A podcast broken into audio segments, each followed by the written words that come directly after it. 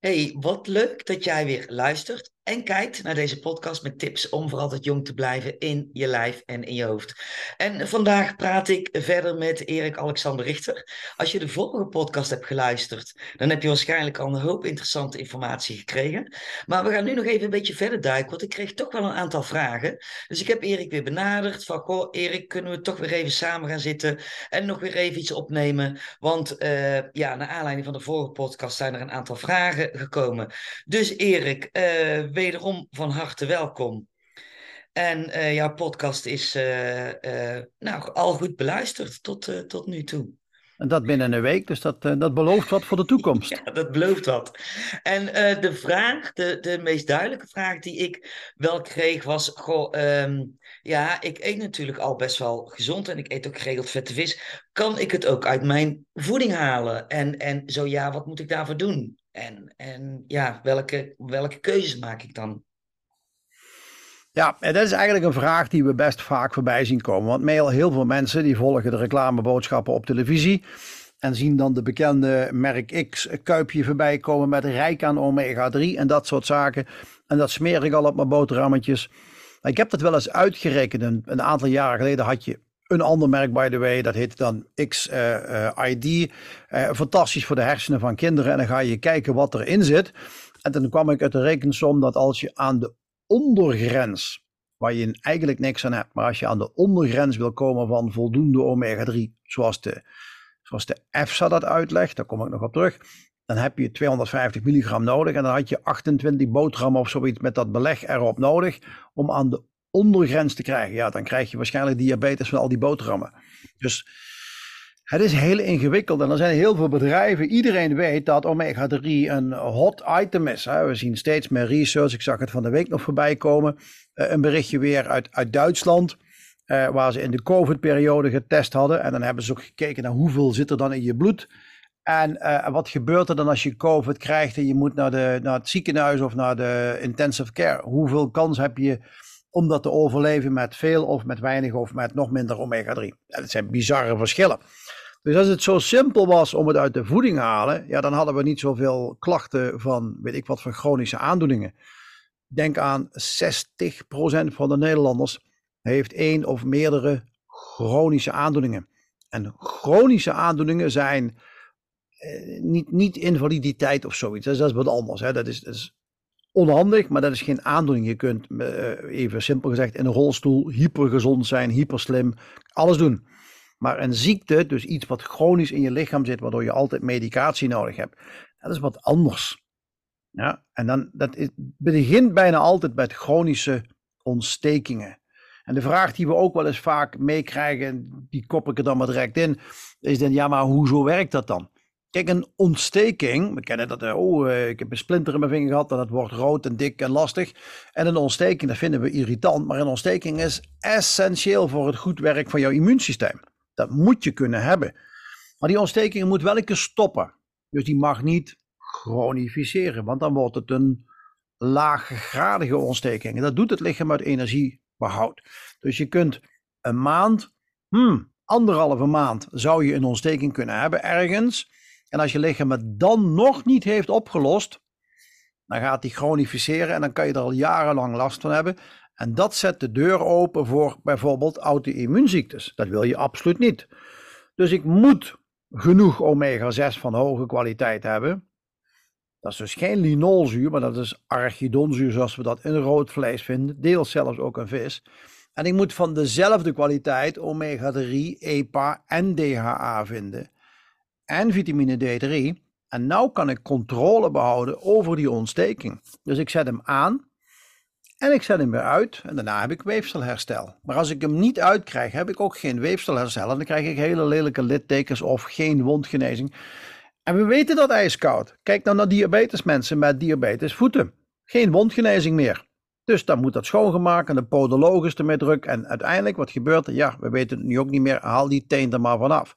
Terwijl als je dat type mensen met, dat is, een, hè, laten we even zeggen, type 2 diabetes als je daar meer omega-3 uh, eh, tegenaan zet en meer D3 en andere stofjes die helpen om ontstekingen op te lossen. En ze leert hoe ze hun insulineniveau kunnen managen, maar dat is een topic op zich. dan hebben ze helemaal geen diabetesvoeten nodig. Sterker nog, in de meeste gevallen is diabetes omkeerbaar. Maar mensen laten zich door ja, alle goed bedoelde, maar toch een beetje door onkunde en door kletsboodschappen op de televisie, laten ze zich uiteindelijk invalideren. Want ze denken, ja, maar dat zit in dat kuipje en dat bedrijf zegt, daar zit omega-3 in. Ja, maar ik heb niks algemeen aan omega-3. Ik heb, er zijn acht soorten omega-3 en er zijn er eigenlijk maar een stuk of drie van die acht waar je wat aan hebt. En lijnzaadolie, joh, prima, leuk voor van alles en nog wat. Althans voor vrouwen, niet voor mannen, want er zit stijf van de vrouwelijke hormonen. Maar ik heb de lange ketens nodig, de EPA, de DPA en de DHA. Die doen wat voor mijn ontstekingen, die doen wat voor mijn hoofd, die doen wat voor mijn ogen, doen wat voor mijn hart enzovoort. En die zijn het beste opneembaar vanuit ja, de, de visolie, want die, die, daar wordt het vanuit opgenomen. Want je hebt natuurlijk ook de, ja. de, bijvoorbeeld de plantaardige vetten, bijvoorbeeld de avocado of de walnoten. Want het wordt ook vaak gezegd, in walnoten zit ook veel omega-3. Maar um, die is, voor zover mij kennis reikt, minder goed omzetbaar ter beschikking voor je hersenen. Om te beginnen klopt dat verhaal al niet eens. Je kunt alleen van de noten zeggen dat de walnoot nog de meeste omega-3 heeft. Ja, dat alpha-linoleenzuur. Maar die heeft nog steeds een keer of vijf zoveel linolzuur. Dus een walnoot is al uit balans, maar niet zo erg als een paranoot of een, en een cashewnoot is ook geen noot, maar noem het maar even zo. En, en uh, paranoten zijn heel gezond voor de selenium, maar je moet er twee of drie per dag eten en dan moet het mee stoppen. En als je handenvol paranoten eet, of weet ik wat er allemaal van noten bestaan, ja, die zitten chockvol met linolzuur. Dus dan heb ik een klein voordeeltje, maar daar krijg ik heel veel nadeel voor terug. Nou, en het eten van een hele walnoot, ook al zit er vijf keer zoveel omega-6 in, dus het werkt helemaal niet ontstekingsremmend, is nog steeds wel gezond. Want een walnoot is veel meer dan alleen maar de omega-3 of de omega-6.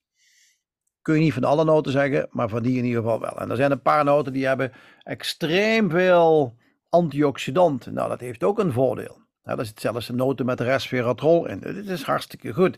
Maar don't push it. En juist omdat sommige gezonde dingen ook nog heel veel omega-6 hebben, moet je dus een compensatie hebben aan de omega-3 kant. Nou, dus die EPA, DPA, DHA, laat ik zeggen, dat zijn de belangrijkste, meest functionele omega-3's in ons lijf. Ja, daar bestaan geen plantaardige varianten van. Het komt of uit algen of uit vis. En dat is eigenlijk dezelfde, want de alg begint aan de voedselketen. En na verloop van tijd komen daar kleine organismen die groter, groter, groter en dan zijn het vissen. Dus algeolie is fantastisch en visolie is, mits aan een rij condities voldoet, aan een rij eisen voldoet, is goed.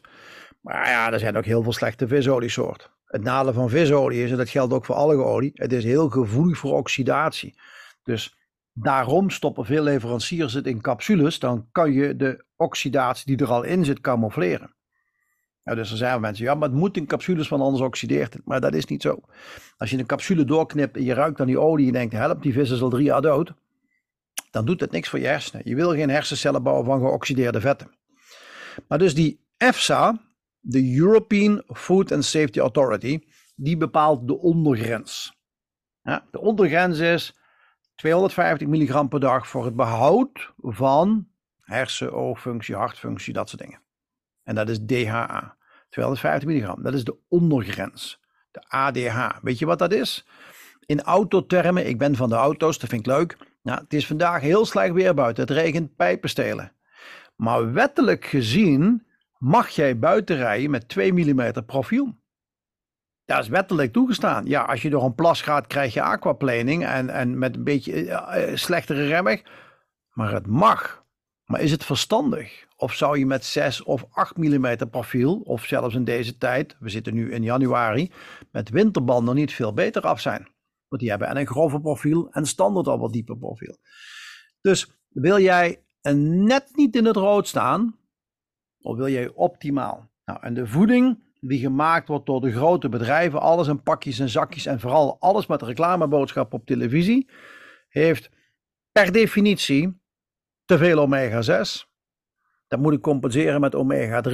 En diezelfde grote bedrijven hebben hele slimme marketeers en die proberen je wijs te maken dat een product rijk is aan Hè, de bekende kuipjes, geel en zo. Uh, met, uh, oh, daar zit omega-3 in, uh, goed voor je hart en vaten enzovoort. En er zit dus alleen maar linolzuur in. A, linolzuur werkt niet. Of niet genoeg. Is alpha-linolenzuur moet ik zeggen, de omega-3. En B, er zit nog altijd 25 keer meer omega-6 in. Of in het beste geval 5 of 6 keer. Nou, dus het is een reclameboodschap van niets. Het is vertellen bij de nieuwe auto. Stel dat Volvo komt met een hele comfortabele gordel. En die zeggen: We hebben hem van elastiek gemaakt. Dan kunnen we wat makkelijker bewegen in die auto. Maar ja, met de eerste beste aanrijding hang je nog steeds met je hoofd tegen het raam aan. Dus het, is wel, het zit erin. Maar het doet niks. Ja, dat is wat je vraagt. Daar moet je doorheen kijken. Dus ik denk dat daar de uitdaging zit. Gewone voeding. Bewezen niet effectief. Ik ben wel heel lang aan het woord. Bewezen niet effectief. Zelfs het alonbekende meest mm, beroemde manier van eten, de mediterrane dieet, heeft niet genoeg omega-3.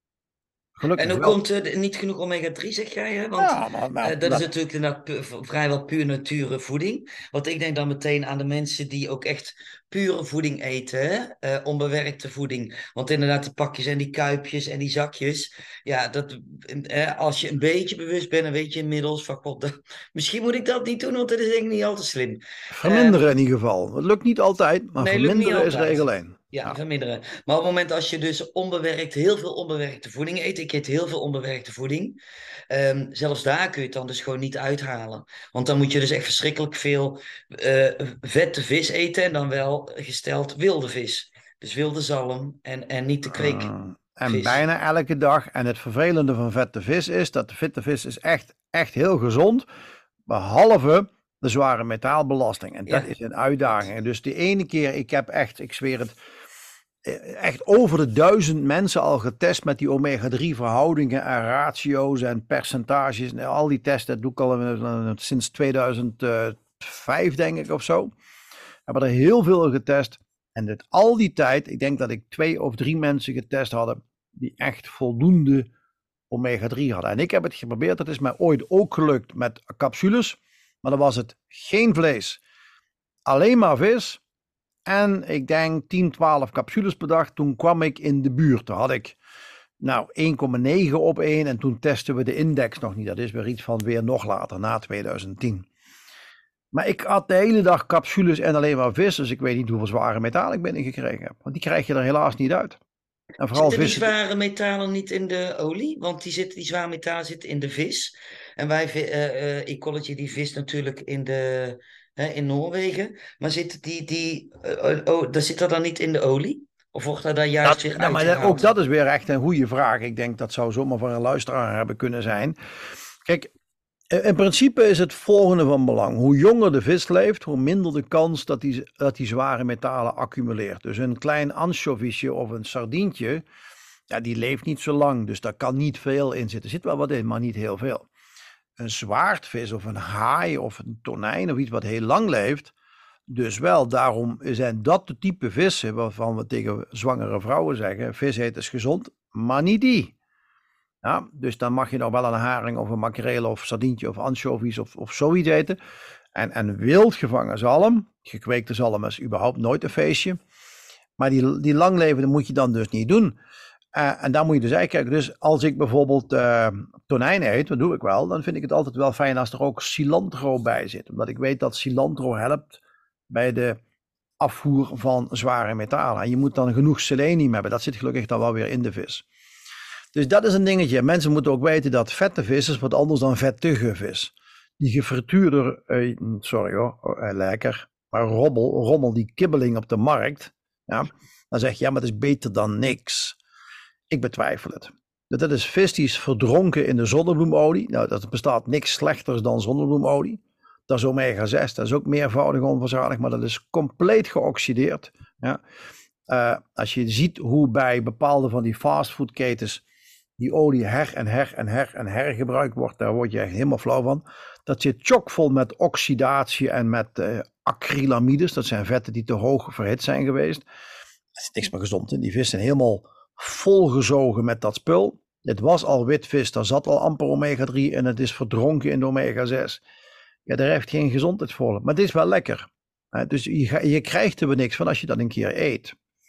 Maar als je naar de markt gaat en zegt ik wil wat gezond zitten, dan ga je naar de visboer, die, waarbij je ziet dat hij voor je neus de visjes schoon het maken is, de haringen. Want die zijn niet geoxideerd. En op het moment dat er iemand je heel erg aandringt om er uitjes bij te nemen, dat is geoxideerde vis, want dan camoufleren de uitjes de visstank, de vislucht. ja, maar zo werkt het. En hoe vaak doe je dat? Je komt, weet ik veel, één keer per week in de markt of zo. En dan heb je dus niet genoeg, want dan eet je zes dagen lang, hoe je het draait of keert, eet je toch te veel omega-6.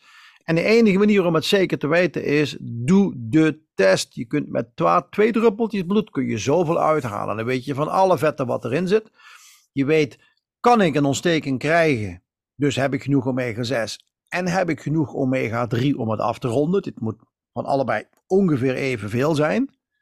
En een ja, derde parameter is, is het celmembraan, dat, dat omhulsel van iedere van die 39 biljoen cellen die we hebben, heeft die voldoende, wat noemen wij noemen index, dus die 8% of meer, dat is 8% is de ondergrens, maar de gemiddelde Nederlander heeft 4. Dus die mensen die gaan dan naar uh, winkel X, drogisterij, en kopen dan allemaal heel interessante uh, ja, multivitamintjes en tabletjes voor dit en voor dat. Nemen dat in. Maar ja, dan heeft de dokter serieus gelijk. Ik ben niet zo van de dokter. Maar die zeggen dan, ja, u maakt dure urine. Maar dat klopt. Dat is gewoon waar. Je neemt het in, je kijkt naar je urine, zeker bij zo'n B-complex. Je denkt, jezus, wat een kleur. Nou, die had je net ingenomen. Dus die plas je weer uit. Maar als je meer omega-3 hebt, waardoor de doorlaatbaarheid van dat celmembraan toeneemt, kan het veel beter in de cel zijn.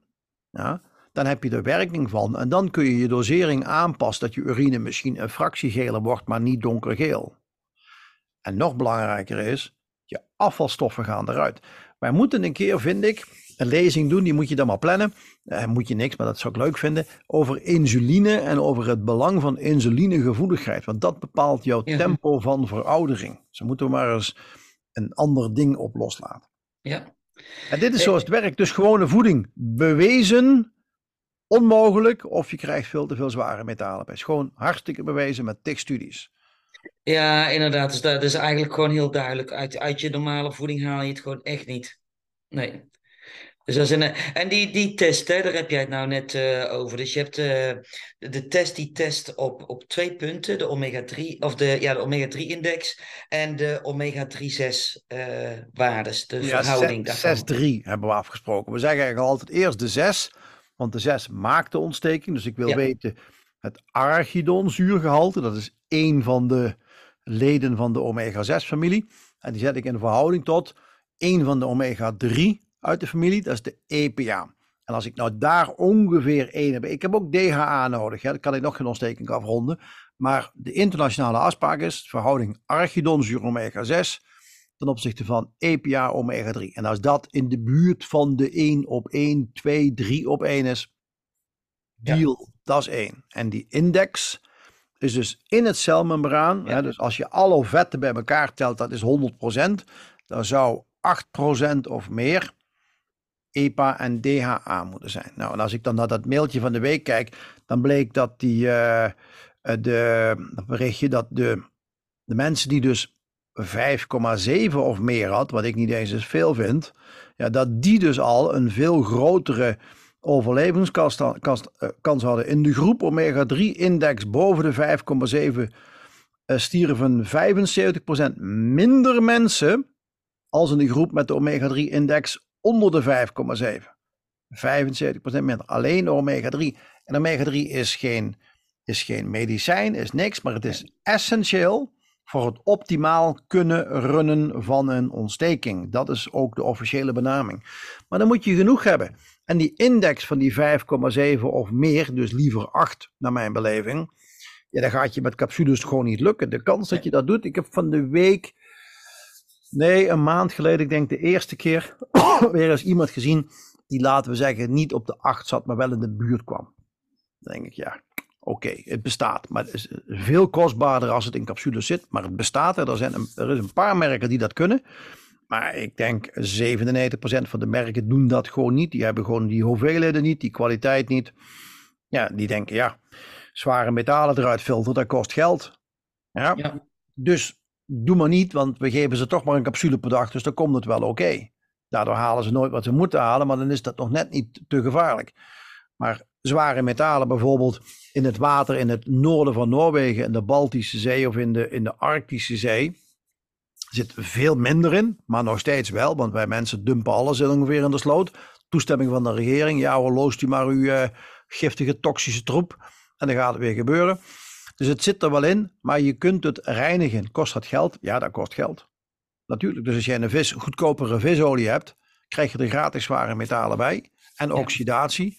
En ga je naar het topsegment, ja, daar gaat echt alles uit. En als het goed is, uh, moet je rekenen dat voor therapeutische producten van therapeutische kwaliteit, die zijn meestal een factor minimaal 100 beter dan de wettelijke norm, omdat die ook veel hogere doseringen gebruiken. Ja.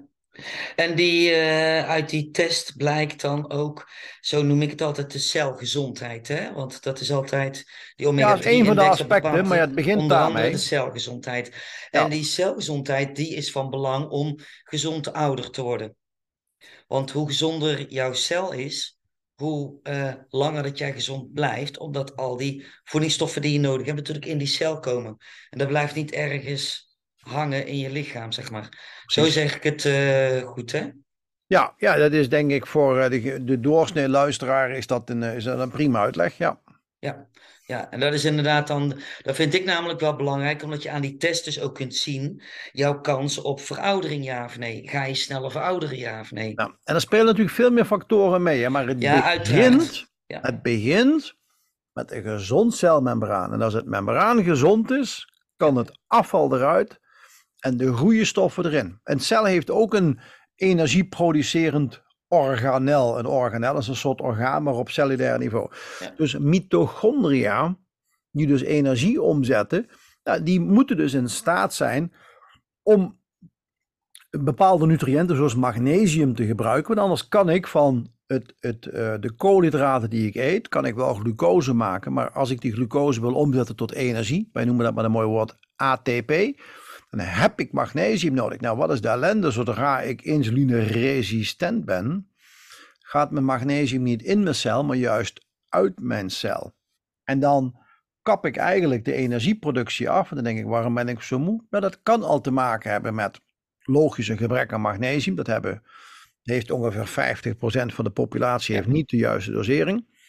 Maar als ik wel de juiste dosering neem, maar nog steeds insulineresistent ben, omdat mijn omega-3 status van mijn celmembraan niet klopt, kom ik nog niet verder. Althans, niet compleet verder.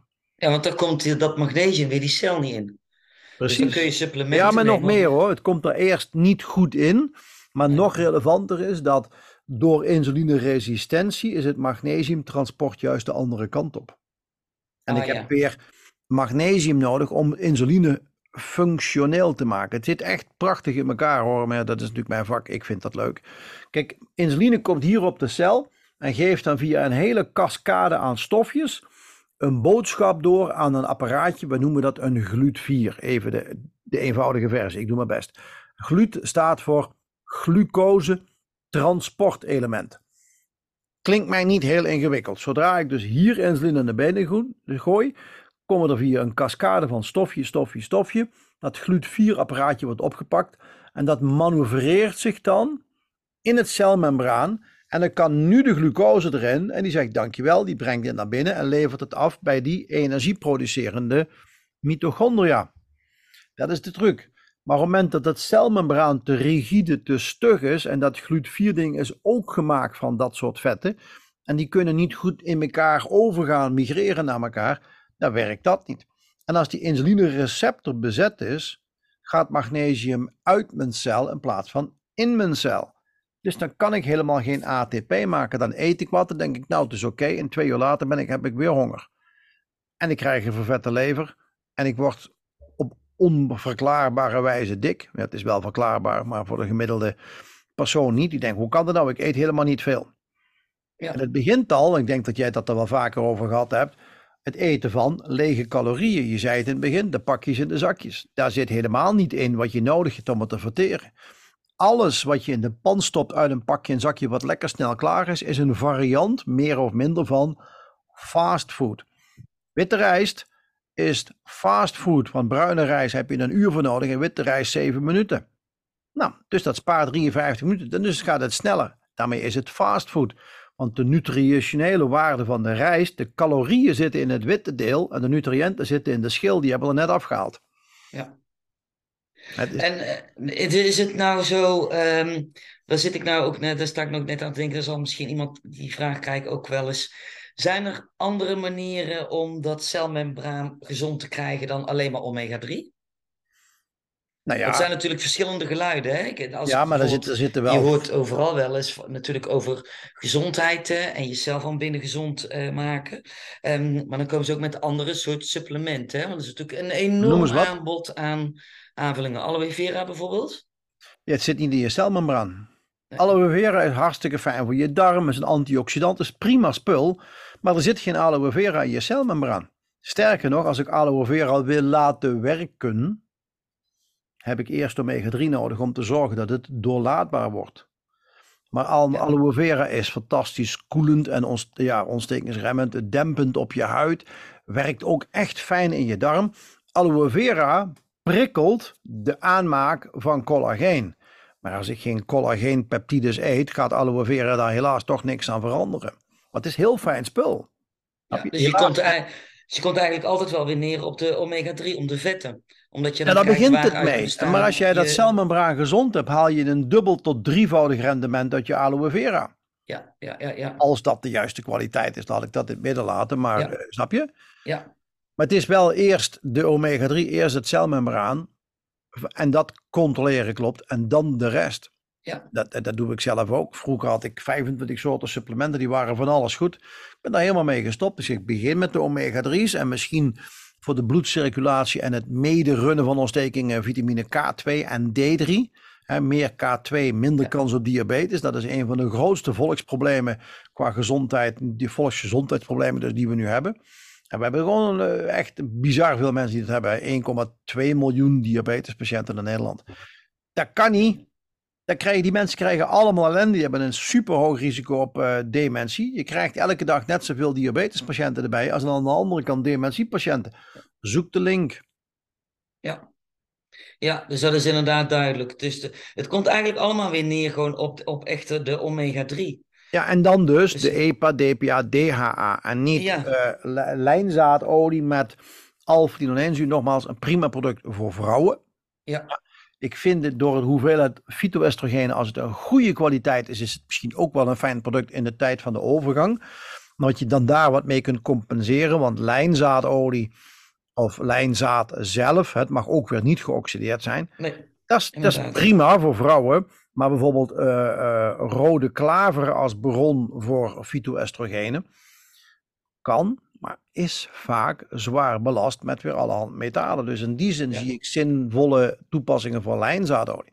Maar alleen jonge vrouwen in hun optimale vruchtbaarheid, spreek tussen de, laat ik zeggen, 15 en 30 jaar, die zijn in staat tot een bepaalde hoogte om van lijnzaadolie, dus alpha-linoleenzuur, om dat om te zetten naar EPA en DPA-DHA, vooropgesteld dat er niet meer dan een keer of twee, drie meer linolzuur in de voeding zit. En dat is bijna niet te doen. De norm voor de laboratoria is 30 op 1. Want de meeste mensen hebben 30, sommigen hebben 80 keer meer. Maar 30 op 1 is een gemiddeld iets wat we in de populatie zien. Maar 30 op 1, bewezen, kan niet meer om worden gezet naar de langere ketens. Dat stopt ergens, volgens mij is de precieze waarde 2,3. En dat is ook logisch. Kijk, terug in de evolutie. We duiken even, we gaan even op de Serengeti wonen 150.000 jaar geleden. Dat is een, een, verhaal, laten we er even vanuit gaan. Nou, op het moment dat wij daar zitten, 150.000 jaar terug, wat hebben we dan te eten? Geen linolzuur, want dat is er niet. Als ik jou zeg, hier heb je 10 kilo zonnebloempitjes, haal er olie uit, zou jij niet weten hoe het moet. Want je hebt geen gereedschap, geen machines daarvoor. Dus evolutionair gezien, die omega-3-familie en die omega-6-familie gebruiken precies dezelfde enzymen om naar die langere ketens te gaan. Ja. ja zo werkt dat. En er zijn elongase en desaturase, zo heet dat mooi. Ja. Van hier, lange, lange, lange, lange naar die. Maar nu ga ik het aanbod van de omega-6 ga ik dramatisch verhogen. Dus we stoppen met roomboter, want dan krijg je zogenaamd uh, last van dit en dat. Dus we moeten allemaal plantaardige olie. Dus nu ga ik een overkill letterlijk geven aan sojaolie, koolzaadolie, lijnzaad. Nou, lijnzaad valt mee, dat is meer omega 3. Uh, eh, noem ze maar op. En zonnebloemolie. Dus ik geef een overkill, een overdosis, waar al die paar enzymen, ik heb namelijk evenveel links en rechts, ja, ik heb 30 keer meer daar aanbod, ga ik daar werken. Dus gebeurt hier helemaal niks meer. Dat is out competition. En als het van nature anders was geweest, dat wij altijd al meer 6 dan 3 hadden, hadden we ook andere enzymen gehad. Maar het is één en hetzelfde enzym, namelijk omega 3 en 6 werd altijd in ongeveer dezelfde verhouding door de natuur aangeboden. En in het najaarseizoen iets meer omega 6. Waarom? Van omega 6 word je dik, word je insulineresistent. Nou, dan kunnen we zeggen dat willen we niet. Maar als jij een muis bent in winterslaap, dan wil je dat juist wel, want dan sla je extra vet op als brandstof voor de winter. Nou, en wanneer hebben we veel omega-6 aanbod? Als planten rijp zijn, zaden geven, wanneer is dat? In het najaar. Dan kunnen ze zich vol vreten en dan zijn ze de winter onder de pannen. Wat groeit er in het begin van het jaar? Ja, geen graan, maar wel gras en spul. Met beren is precies hetzelfde. Die eten ook gras in het voorjaar. Ja. Nou, en die eten ja. best in het najaar. Nou, en zo werkt met al die dingen, daar zit altijd logica achter. Maar je moet het wel even willen. En de reclameboodschap, de televisie, doen daar niet aan mij. Dat is reclame. nee, nee, want je, ziet ook geregeld, kijk wel eens de vraag, ja, maar ik neem al capsules omega 3, 6 en 9.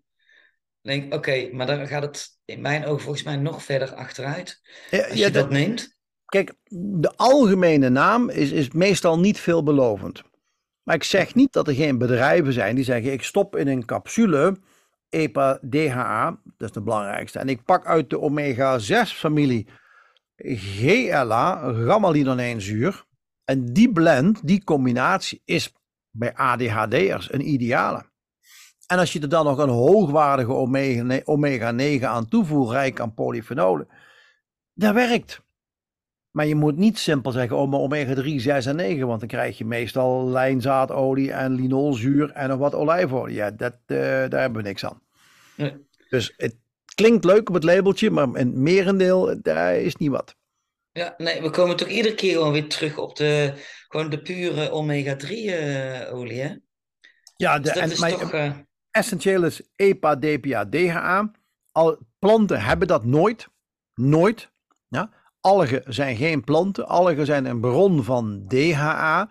En er is één fabrikant in staat om uit algen, die kweekt die in, in, in containers. En dan krijg je een product wel met EPA en DHA. Dat is eigenlijk waar ik zelf ook mee werk. Dus dat is een prima bron. Helaas een stuk kostbaarder dan een hoogwaardige omega-3 uit vissen. Waarom? Vissen zijn efficiënter in het winnen van die algen dan wij daarin zijn. Dus dat scheelt. Uh, ik denk 40% En daarom zie je ook bij de meeste algenolieproducten in capsules, we hebben altijd de ondergrens, die 250 milligram. Dat is die 2 mm profiel op je band met regenweer. Ja, je mag er wat voor zeggen, maar het houdt niet over. Dat het verschil.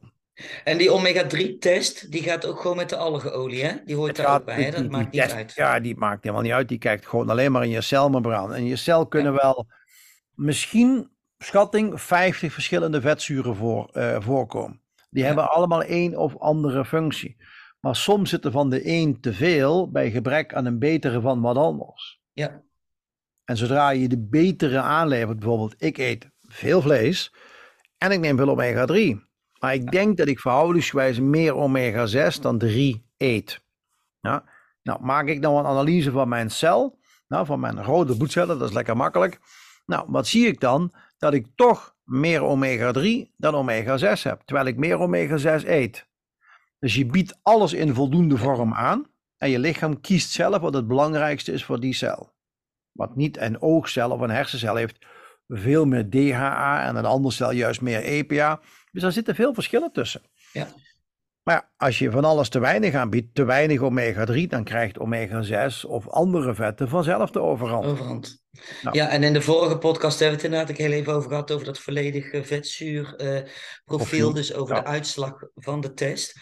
Um, die test, hè, want dat is toch wel de basis om te kunnen zien wat het doet en uh, bij de start en wat het na vijf maanden doet. Want je doet een tweede test. En dan kun je dus zien wat het doet. als mensen zo'n test willen doen, hè, waar kunnen ze dat onder andere doen? In ieder nou. geval sowieso bij mij. Bij jou, bij mij ook. Dus in principe laat een berichtje achter en we regelen dat je een test kunt doen. Dat is prima. Hè? Dus die testen zijn belangrijk. Die kun je gewoon zelf doen. Twee druppels bloed haal je heel veel informatie uit. En waarom nemen we de eerste en de vijfde maand? Nou, dat is ook weer zoiets eenvoudigs. Een rode bloedcel, daar hebben we er bizar veel van. Die leeft maar 120 dagen, dus vier maanden. En als je bij de diabetes specialist komt, ja, bij de internist, dan checkt hij nu ook jouw rode bloedcellen. Die kijkt hoeveel uh, suikerverbindingen zitten erin. Ik hou even de eenvoudige naam, de HbA1c-waarde. Hoeveel van die waarden zitten er nu in? Ik ga het profiel verbeteren. Ik ga jou leren anders eten en misschien met insuline of metformine. En na een maand of vier, vijf checken we weer. Waarom? Dan zijn alle bloedcellen die ik hier had, zijn weg. En allemaal vernieuwd door nieuwe. Nou, en dan krijg ik een nieuwe uitslag en dan kan ik zien, je gaat vooruit of achteruit. Dus ik meet niet wat je gisteren gegeten hebt, het gemiddelde van vier maanden. Dat doen wij precies zo. Nou, dus mensen kunnen zich gewoon bij jou of bij mij of hoe dan ook melden. En er zijn natuurlijk meer mensen die het uh, kunnen doen. Ja. Maar die geven dat wel aan. Als ze jouw podcast delen, zeggen ze gewoon vanzelf van joh, uh, uh, meld je bij mij en ik heb een test voor je. Ja, ja, Wij doen de, de test bij, bij Ecology. Bij Ecology kunnen we die dingen vaststellen. Dat is zo'n test. Ik denk dat dat een hele goede test is. Die hoeft niet alle 50 soorten vetzuren te meten. Maar die meet de essentie waar we heel veel uit kunnen halen. Nou, en dan hebben we een idee. En dat is, niet, dat is een test van Ecology, maar niet door Ecology. Er zit in Oslo een laboratorium, Vitas. En dat lab, dat is totaal onafhankelijk. Dat test over heel Europa. Wij hebben al meer dan 300.000 testen daar laten uitvoeren. Dus we weten per land, per leeftijdscategorie, voor heel Europa zo'n beetje, weten we hoe ver zitten zij in balans of in onbalans. En je kunt dat vaak terugtracen naar de hoeveelheid chronisch zieke mensen in dat land. Ja. Ehm, ja, ik heb nog heel veel vragen, maar ik denk misschien dat de luisteraars ook nog wel uh, uh, nog wat vragen hebben.